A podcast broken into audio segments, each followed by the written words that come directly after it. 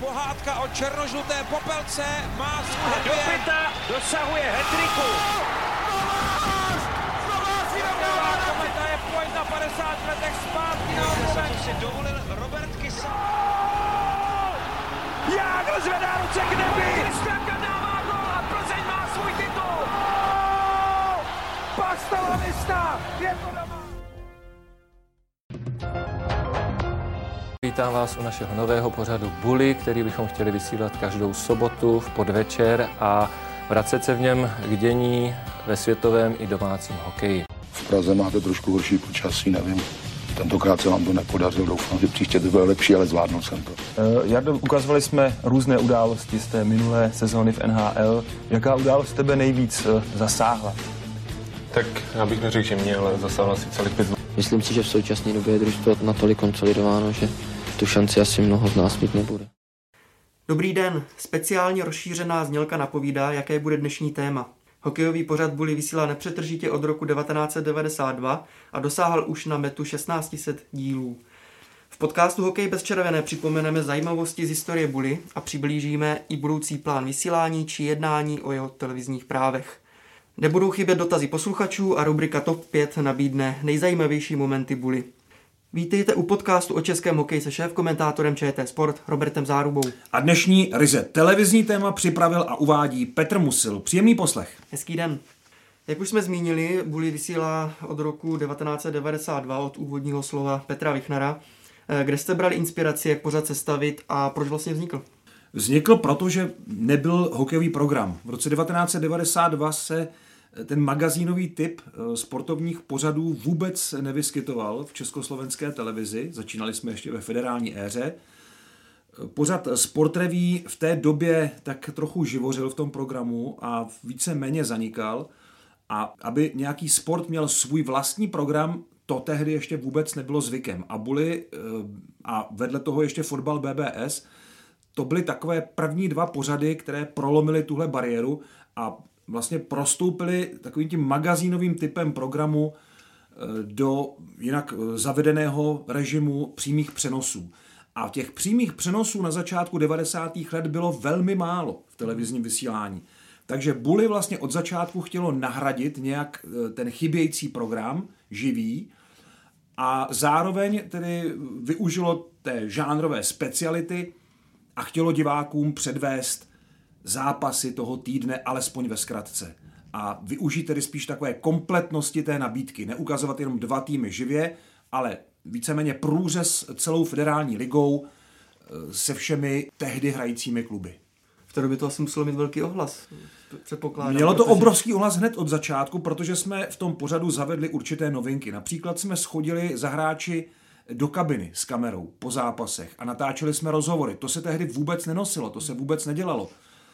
A musím říct, že největší inspiraci, alespoň mě, eh, poskytl pořad, eh, který jsme tehdy přebírali a ještě v tom roce 92 vysílali, a to byl magazín NHL a pořady spojené ještě se starou OK3, tím eh, programem třetím, který hned v roce 1990 se přidružil k jedničce a dvojce československé televize a začal najednou nabízet NHL, Major League Baseball, basketbalovou NBA, dokonce i Super Bowl, dokonce i americký fotbal jsme tam s Mírou Bosákem komentovali.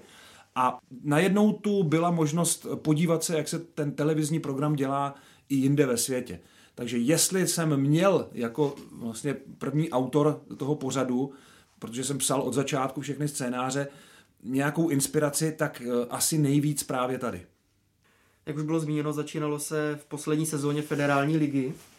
Eh, Jaká specifika to sebou přinášelo do tvorby toho programu? No někdy velmi zábavná, Petře, protože eh, já si pamatuju, že naší ambicí bylo mít v každém tom buli, v každém tom jednom sobotním dílu, on se natáčel dva dny, pátek, sobota, mít tam jeden klub zastoupený dvěma hráči v tom prvním podzimu. Oni tam dokonce spolu, abychom dostáli názvu toho pořadu, sváděli buly brankářskými hokejkami, eh, kde bylo na ledě vlastně takový koberec, na něm bylo nakreslené místo pro vhazování a oni brankářskými hokejkami tam jakoby bojovali o styga hokej a vítěz toho Bully, kterého jsme teda vyhlásili, tak si odnesl ten stiga hokej.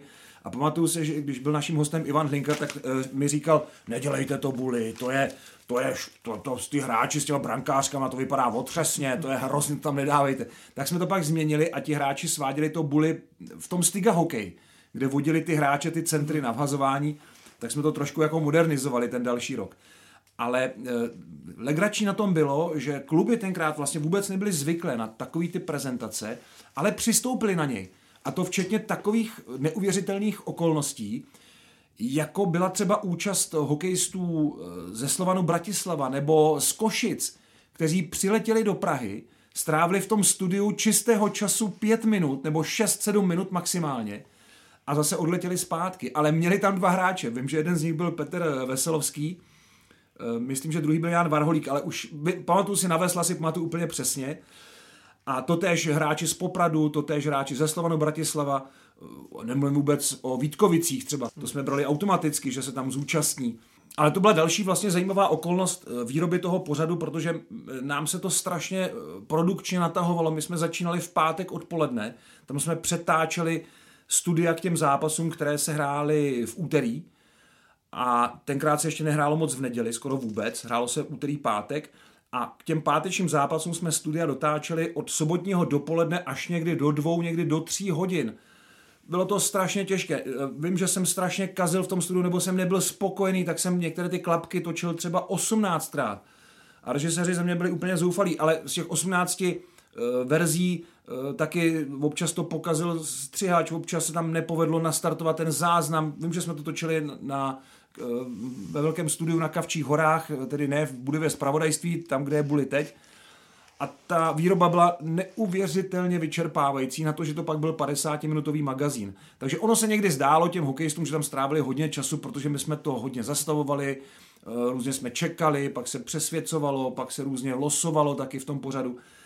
Ale eh, opravdu zvláštní bylo, že ty kluby přistoupily na tu krátkou, kratičkou prezentaci svých hráčů a byli ochotni je posílat v tu sobotu Eh, takovou dálku až do Prahy kolikrát eh, na ten krátký rozhovor. V tomto tématu ještě jenom eh, se zeptám, ta forma dvou zástupců z jednoho klubu teď už není vůbec obvyklá. Znamenalo to, že byli třeba hráči jakoby otevřenější, že ta debata byla třeba uh, něco živější, když byli no, spoluhráči a ještě na sebe navazovali, jak, nebo teď už je to nemyslitelné. Jak kdy, jak kdy. My jsme s tím opravdu začínali, tenkrát vůbec nebylo zvykem zvát si hráče k publicistickému rozhovoru bezprostředně po odehrání zápasu, den, dva, s tím odstupem. Pamatuju si, že jsme tam měli dvojici eh, Jan Čalon, Robert Kysela, které se zrovna velmi dařilo na ten podzim 92. Eh, Honza Čalon tenkrát měl ten šestigolový zápas s Kladnem. Měli jsme tam Davida Pospíšila eh, s Patrikem Martincem, pokud to správně pamatuju. Většinou ty rozhovory ukázaly spíš takovou jako první možnost vůbec vidět ty kluky jinak v civilu, v rozhovorech bezprostředních, ale že by tam byly nějaké objevné, jako otevřené výpovědi, které by změnily, zatřásly extraligou, tak to určitě ne. Až teprve, když se přihlásil Alois Hadamčik, eh, tehdy trenér Olomouce, vyhozený z tohoto klubu eh, kvůli sáskové aféře, tak teprve to byl rozhovor, který trochu rozčeřil vody, protože Alois Hadamčik tam velmi otevřeně mluvil o nalezených sázenkách v šatstvu některých hráčů v kabině Eh, tak to byl určitě jeden z těch prvních rozhovorů, který byl, řekněme, takový pro diváky eh, takový jako hodně výživný. V každém případě to bylo něco nového. Ten magazín prostě přinesl eh, zase jiný pohled a jiné zpracování sportu v televizi. Vůli se vlastně vysílalo teda v prvních třech letech jako magazín. Jak by se dala charakterizovat ta, ta struktura? To znamená, byly tam reportáže z utkání, pak nějaký rozhovor, co ještě popsat, jak vlastně ten, jaký byl scénář vlastně toho programu? To základní heslo vlastně vydrželo dodnes. Ten pořad předváděl český hokej, tehdy československý hokej. Takže samozřejmě jeho hlavní část byla věnovaná federální lize, ale když byla přestávka, tak jsme se věnovali i zápasům národního týmu na německém poháru tehdy. V roce 94 jsme měli speciál o olympijských hrách v Lillehammeru. Na konci sezóny byl vždycky speciál o mistrovství světa a taky o českých hráčích v NHL a že jich tenkrát bylo v NHL hodně. Takže jsme tam měli i jednoho z prvních hostů Jaromíra Jágra, který přicestoval z Pittsburghu. V té sezóně byl Pittsburgh vyřazený New York Islanders senzačně v semifinále konference. Každopádně tam byla celá řada hostů. Postavené to bylo především na hostech. Tím ten pořad byl určitě tehdy nový. Za druhé tam byla soutěž divácká, jmenovala se Test Jiřího Králíka a v něm tři otázky, na které nám posílali diváci odpovědi. A tehdy ještě to bylo tou starou formou, nebyl internet, eh, alespoň ne u nás, nebyl tak ještě zavedený, nebo vůbec ne, jsme nevěděli, nebyly mobily, takže eh, všechno probíhalo korespondenčními lístky. A těch jsme dostávali jako dost velkou krabici za ten týden. A vím, že z té krabice se vždycky losovalo, vylosovali se jeden nebo tři výherci a vítěz zase dostával Stiga hokej. Tam, tam jsme měli vlastně... A dostával hokejové kartičky? A hokejové kartičky tam taky byly. Eh, ten první rok jsme měli hokejové kartičky. Myslím, že to byly ty, eh, ta firma Borise Korbela, českého podnikatele, který v Americe s tím velmi prorazil, protože začal dělat ty hologramy na, na hokejové kartičky. Eh, takže tam byla celá řada soutěží, byla tam vždycky okénko NHL nebo Češi vůbec jako ve světě, takže jsme eh, tam stopovali třeba kanadské budování finské ligy, švédské ligy eh, s ohledem na československé hráče a byla tam vždycky ta část eh, s tím rozhovorem. Takže do těch 50 minut tam jsme měli co dělat, abychom se vešli. Tolik tedy ke struktuře a dalším mezníkem byl rok 1995 a přechod k televiznímu utkání doprovázeném předzápasovým programem, později tedy předzápasovým studiem co bylo takovým zlomem, že jste si řekli, ano, teď jsme připraveni už eh, stoprocentně na to, že eh, nabídneme živé eh, utkání, ale i s tím programem, který je k tomu potřeba? My už v té přechodové sezóně 94-95 jsme už zvýšili výrazně počet televizních utkání a najednou se to trochu začalo zdvojovat. Byl tu magazín a bylo tu televizní utkání. A my jsme se rozhodli, že to dáme k sobě a že z magazínu uděláme doplňkový program k televiznímu utkání, tak jak jsme to vydávali právě eh, na ESPN, kde byl Fire on Ice, nebo eh, v kanadské televizi klasický Saturday Hockey Night, eh, nebo Hockey Night in Canada. A mně se líbila velmi struktura toho propojení, byť jsme ten program měli postavený samozřejmě jinak, od začátku jinak, než tomu bylo v obou zmíněných pořadech. Ale líbilo se mi to propojení publicistické části a živých televizních utkání. A v té přechodové sezóně 94-5 jsme nejdřív navýšili počet televizních utkání, to šlo s poptávkou samozřejmě. A potom jsme najednou zjistili, že bude lepší to propojit. Takže jsme od eh, té další sezony spojili ten magazín a už to nebyl teda žánrově magazín, ale byl to víc vlastně doplňkový program k televiznímu utkání. No a musíte si taky uvědomit, eh, že ten počet eh, televizních zápasů se tehdy rapidně zvýšil. My, když jsme začínali, tak v té sezóně 92-3 se vysílalo 6, slovy 6 televizních utkání za celou sezonu, včetně playoff. V roce 91 se nevysílala ani celá finálová série, jenom zápasy 3 a 4 ve finále mezi Litínovem a Jihlavou. Takže tehdy, svátek, tehdy to bylo úplně jinak a my jsme e, začali ten program budovat víc na těch televizních zápasech a ten vlastně původní náhražka, ten magazín se připojil k těm televizním utkáním. Eh, živé vstupy a reportáže ze všech stadionů se pak zavedly v roce 2009. Eh, dá se ještě ohledně tohoto reportování z každého kola někam posunout, nebo je to z hlediska formy z toho, že vlastně jste na každém stadionu, tak je to maximum, co se dá nabídnout? Nebo cítíte tam ještě nějaké rezervy vůbec tady v té formě?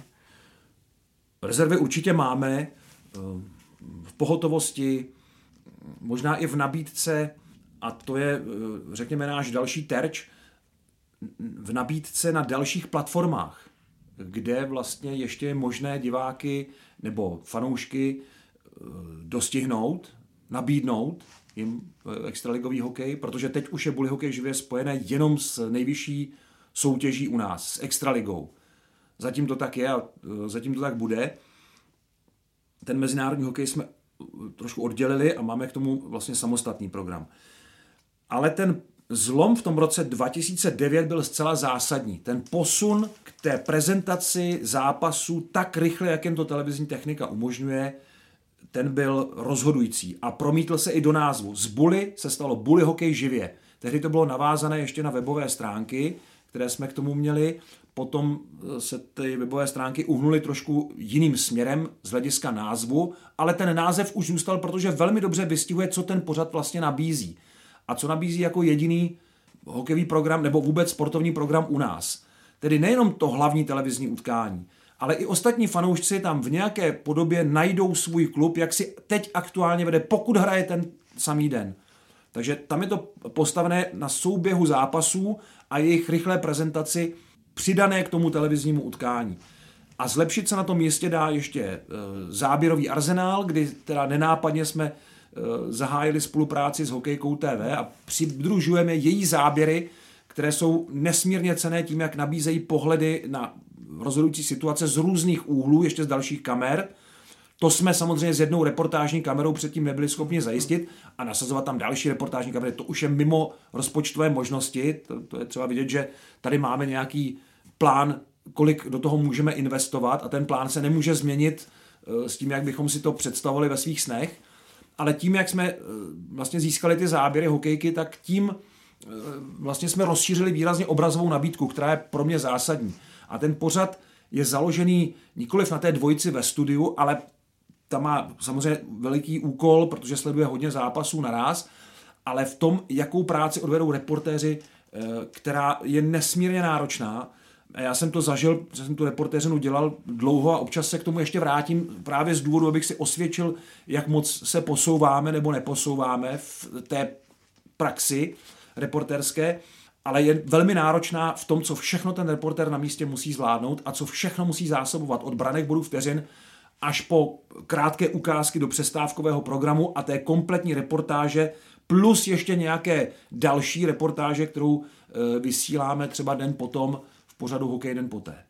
Kolikrát ty pohotovost vyloženě při vstupu, když za ním padne vlastně gól za reportérem a mezi tím dělá živý vstup, také je to na tu pohotovost. E, Kdo někdy živě vstupoval jako reportér, tak si to umí představit, hmm. ale tady je ještě ta nadstavba, že za vámi, za vašimi zády se neustále odehrává ten děj, který musíte vlastně já vím, že ten reporter nemá oči vzadu, ale on to musí nějak vstřebávat, nějak sledovat. Někdy ho to rozptiluje, protože se tam diváci reagují, teď bohužel diváci nereagují, protože tam nejsou, ale stejně se tam něco za ním děje. A e, vlastně soustředit se pak na ten živý vstup, to je nepřenosný zážitek. To byste si museli vyzkoušet a je to víc než eh, adrenalinová záležitost, jak se teď modně říká. Další nedílnou součástí eh, Bully jsou samozřejmě experti. Momentálně obohacují Bully názory sedmi expertů. Jejich uplatnění je především v tom pátečním souhrnu. Co přináší experti hokejovému programu a jaké máte ohlasy na ten model pořadu, který vlastně musel nahradit, eh, musel vypořádat se ztrátou jednoho vysílacího dne? Páteční. Přesně tak. Z těch tří vysílacích dnů my máme dva, podle rozdělení televizních práv, úterý a neděli. A v pátek, eh, kdy jeden druhého vysílatele, jsme to museli něčím nahradit, nebo chtěli jsme to něčím nahradit. My chceme nabídnout vlastně vždycky alespoň eh, v sestřihu eh, zápasy toho dne. To znamená, v pátek jsme přešli zpátky do starého dobrého buly, bez hokej živě, hmm. a Obohatili jsme ho ne už tentokrát o rubriky, ale o postřehy expertů, kteří se dostávají do debaty mezi sebou, přispívají svými postřehy a často e, uplatňujeme takzvaný panel názorů, kde zadáme každému expertovi určitý úkol, ke kterému se musí nějak vyjádřit. E, vy třeba já nevím, disciplinární trest pro nějakého hráče, nebo Eh, jak si tenhle ten klub vede při stavbě týmu, nebo proč je tenhle ten klub tak úspěšný nebo neúspěšný v přesilovkách, nebo jak vůbec vidíte přesilovky v extralize, eh, které hráče byste vypíchli, nebo které kluby tu přesilovku hrají tak, že se na to skutečně můžeme zaměřit jako na pozitivní prvek. A ta debata těch eh, expertů dobře doplňuje reportáže z toho dne. Takže diváci dostanou v 60 minutách kompletní přehled a mohou své postřehy konfrontovat s názory expertů což eh, samozřejmě vyvolává občas určité napětí, ale to k tomu pořadu zkrátka patří. Byla i tady uh, inspirace třeba v severoamerických uh, stanicích, že někdy ta debata je lehce uvolněnější, když to řeknu? Tady už tolik ne, tady spíš spíš bych řekl, že se to dá, ale ne úplně. Přirovnat k tomu, co dělá třeba švédská televize, co je ve Švédsku, a to jak v rádiu, tak i v televizi, takovým pravidlem, tam se hodně debatuje v tom studiu, ale na rozdíl od Kanady třeba, kde je slavný uh, trenerský koutek, že jo, Coach's Corner uh, s Donem Sherrym, tam uh, se velice uh, často používá uh, nějaké téma, které vlastně ke kterému se Don nebo jiný expert se k tomu vyjadřují. Ve Švédsku to byl Niklas Vikegord třeba. Ale my velmi dbáme na to, aby tam vždycky byla obrazová doložka toho, toho sdělení, aby tam byl ten obrazový argument, aby tam vždycky byla ilustrace toho, o čem ten expert mluví. Na tom si velmi zakládáme a v tom si myslím, že se dokážeme dneska vyrovnat těm televizím, alespoň v tom principu, že tam ta obrazová složka opravdu nestrádá. Nemáme tam prostě 10 minut jenom mluvící hlavy, jak se říká ale máme tam opravdu hodně eh, těch obrazových nástrojů, abychom tomu divákovi taky ukázali to, o čem se bavíme. Jak už jsme trochu nastínili eh, vlastně i činnost druhého vysílatele, eh, tak teď se přesuneme k tomu dělení televizních práv, které bude dalším tématem. Do které sezóny je Česká televize držitelem práv na Extraligu, můžeme zhrnout, a kdy začne další jednání na, na to další období? Odpověď na první otázku zní Česká televize a také ten druhý vysílatel O2 TV mají práva rozdělená do roku 2023 v tom stylu, v jakém to funguje už třetí hmm. sezónu. Já nejsem přítel nějakých eh, rýpanců nebo vůbec se nevyjadřuju k tomu programu vlastně hmm. naší konkurence. My se snažíme, nebo já se teda snažím vycházet eh, s těmi eh, kolegy Dokonce uh, si myslím, že jsme velmi dobře uh, spolupracovali během playoff 2019. Loni to vlastně nevyšlo kvůli tomu, že se playoff zastavilo po dvou zápasech, ale letos to plánujeme znovu, kde sdílíme techniku na stadionech, protože to vychází pro oba vysílatele levněji. Tak je tady nesmysl vést nějakou válku nebo nějaký rozbroj, i když máme jistě na spoustu věcí rozdílné názory a jistě jsme konkurence, tak i tak uh, se v tom současném rozdělení dá spolupracovat. A do roku 2023 to doufám vydrží. A jednání o právech eh, samozřejmě nemůže začít v roce 2023, když už je to za dva roky. Hmm. Pro nás je to už, protože to není tak daleko a my musíme být připraveni na všechny varianty. I na to, že budeme mít práva znovu rozdělená, i na to, že ta práva mít nebudeme vůbec. A pak musíme nabídnout divákům a pokusit se teda o maximální vstřícnost eh, k jinému hokejovému programu protože eh, pokud má mít eh, v Česku televize sportovní kanál, tak by měla nabídnout v Česku, opakuji, nějaký fotbalový a hokejový program. Hm. Do těch jednání dost možná vstoupí nová skutečnost. Na konci roku informoval Deník Sport, že majitel Pardubic Petr Dědek eh, prostřednictvím své firmy dal vedení Extraligy nabídku na marketingová práva. S nimi teď nakládá momentálně agentura BPA. Jak se vyvíjí situace okolo obou konkurentů? Samozřejmě se na obou stranách dělají nějaké přípravy pro to, aby ta jedna každá strana eh, ten duel v tomto případě vyhrála. To znamená, aby získala televizní práva. Eh, Česká televize, pokud vím, stojí stranou, protože nám je jedno, jestli budeme vyjednávat s tou či onou skupinou, eh, byť samozřejmě u té jedné, u té, s kterou se vyjednávalo doteď, já u těch jednání teda nejsem, ale předpokládám, že tam asi víme, na čem jsme zhruba a ne, že by to byla pro nás nějaká výhoda nebo nevýhoda, ale uh, tam už eh, ta jednání zkrátka mají nějakou historii, mají nějakou zkušenost. Když to v případě Petra Dětka vlastně vůbec nevíme, jaké má on představy. On se vyjádřil jenom v tom smyslu, že si myslí, že by se za televizní práva mělo platit víc peněz. Což uh, samozřejmě eh, je legitimní názor. Otázka je, jestli eh, kdybychom teda prodávali čistě ta práva eh, s tím obvyklým rozpočtem má dáti dal, to znamená, jestli ta soutěž si na ta práva potom i vydělá, tak by mě zajímalo, jestli by to vycházelo na větší sumu, než je ta momentální částka, kterou oba vysílatelé platí momentální částka vlastně klubům údajně vadí nízký eh, přísun peněz z těch práv a teď je to vlastně přesně 9,3 milionů korun, když tak mě opravte na jeden klub, eh, jako ano. ten přísun, přísun těch eh, peněz. A Petr Dědek právě nabízí výhodnější podmínky.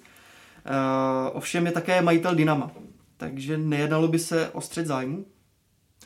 To by bez pochyby byl střed zájmu. Na druhou stranu Petr Dědek poukazuje na to, že Typ Sport, což je titulární partner, extraligy eh, vlastní zároveň agenturu BPA, která ta práva prodává. Takže i tento vztah je při nejmenším sporný. Já si nejsem jenom jistou částkou, jestli se to dá brát tak, že Extraliga skutečně je v takovém společenském postavení, že by vygenerovala víc peněz na reklamách. Já teď se nechci pouštět do detailů toho, z jakého balíku peněz platí druhý vysílatel a pravděpodobně on by byl ten hlavní konkurent. Nechci se vůbec do tohohle pouštět, to je na delší debatu a musela by u toho být ta druhá strana, aby to bylo férové, abychom si to říkali do očí ale podle mého soudu eh, je ta představa o tom, že se nějak výrazně navýší ta suma, je nereálná v tom smyslu, že eh, ta extraliga opravdu, kdybychom ji prodávali na reklamy, tak nevygeneruje víc peněz. O tom jsem přesvědčený. Už jsme to trochu nastínili, ale kdybychom toto téma nějakým způsobem eh, zhrnuli, tak co by znamenala ta změna vlastníka marketingových práv pro českou televizi, tím pádem tedy taky pro pořad Bully, jestli by se to nějakým způsobem teda projevilo, anebo by to bylo jenom o tom, že se jedná s jinou firmou, s jinou, jinou společností. Já myslím, že by to zůstalo úplně stejné. Prostě bychom vyjednávali s někým jiným. Neboli pokud ta otázka, abych ji posunul o kousíček významově, eh, by zněla tak, jestli favorizujeme z hlediska toho, jestli budeme o ta práva vyjednávat s tou firmou či s tou druhou, tak tam si myslím, že pro nás tom není eh, až takový rozdíl. My budeme vždycky nabízet to, co umíme. Eh, hokejový program, který tato televize dělá úplně od začátku, od roku 1955 a eh, vyvíjí se v tom programu, má v něm tradici a má v něm hodně vyškolených lidí. A nestojí to jenom na nějaké úzké skupince. Ostatně celá řada lidí, která ten hokej dělá u konkurence, eh, vzešla z české televize. Přesuneme se nyní k dotazům našich posluchačů. Otázky můžete klást eh, pod našimi podcasty jak na YouTube kanálu nebo sociálních sítích ČT Sport, tak také na Twitteru Roberta Záruby. A Petra Beňáka zajímá, v jakém formátu bude playoff na obrazovkách ČT Sport. Také jsme to už zmínili v předchozích podcastech, ale jestli, protože playoff je za rohem, jestli je tam nějaká novinka, jak bude vlastně vypadat i ten hrací formát.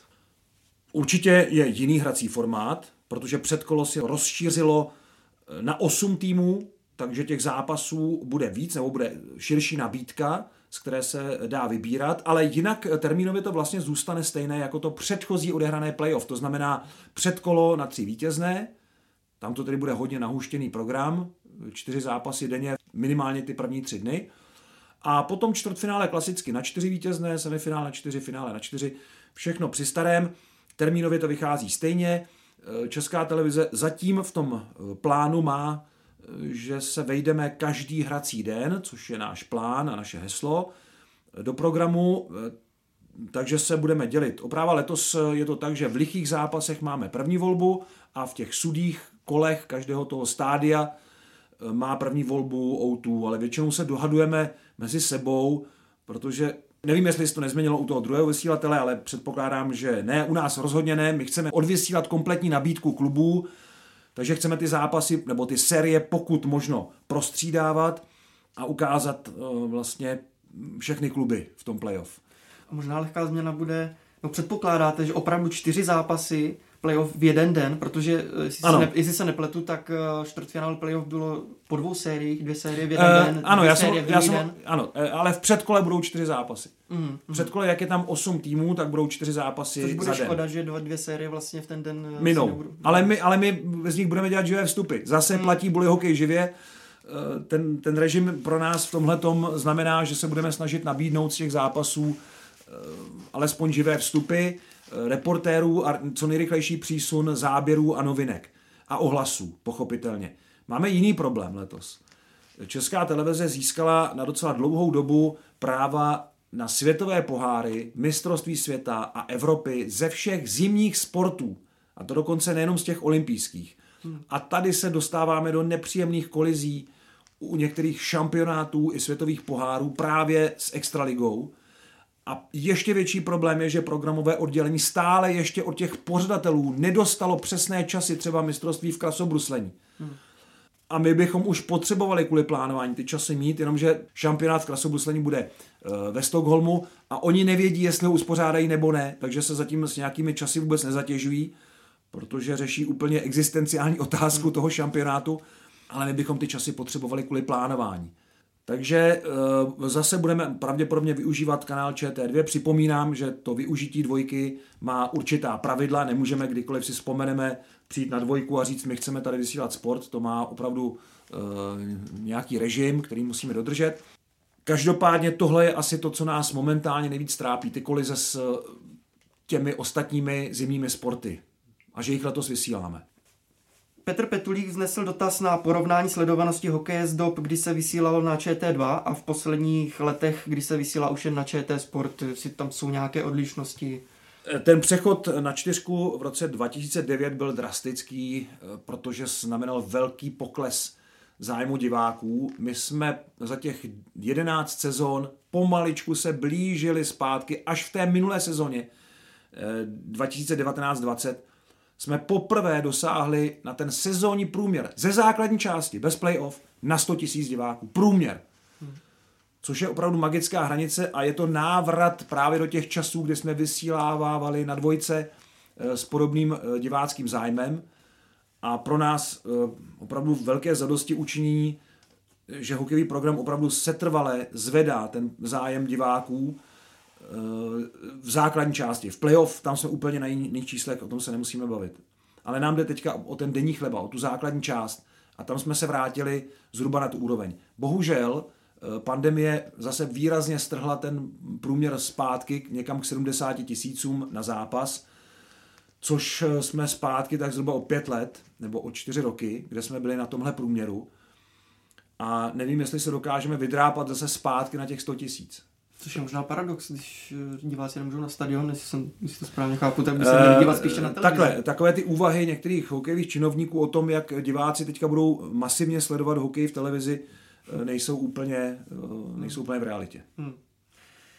Na YouTube padly ještě také dotazy na Michala Dusíka, zda bude komentovat alespoň playoff extraligy či mistrovství světa, když jako v základní části teď nekomentoval, tak ta v tom vyvrcholení sezóny se představí. Já už jsem na to odpovídal. Michal vlastně převzal funkci šéfreda, která má e, jiné povinnosti.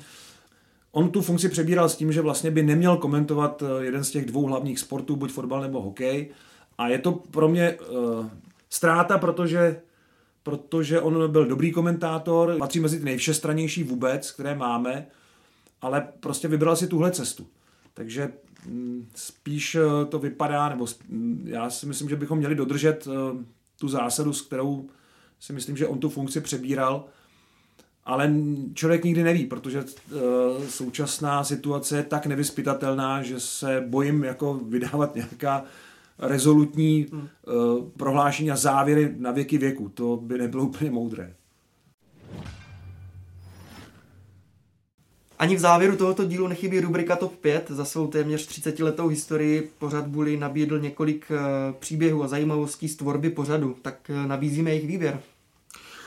Pokud jsme to omezili teda těmi třemi dekádami, což je škoda, protože eh, já bych třeba rád připomněl ten slavný faul Jaroslava Šimena, Jaroslava Holíka v televizním utkání hlava Sparta v polovině 70. let. Budiš, ale teďka to máme omezené na buly, protože to bylo 16 z té buly, ke kterému děláme tento podcast.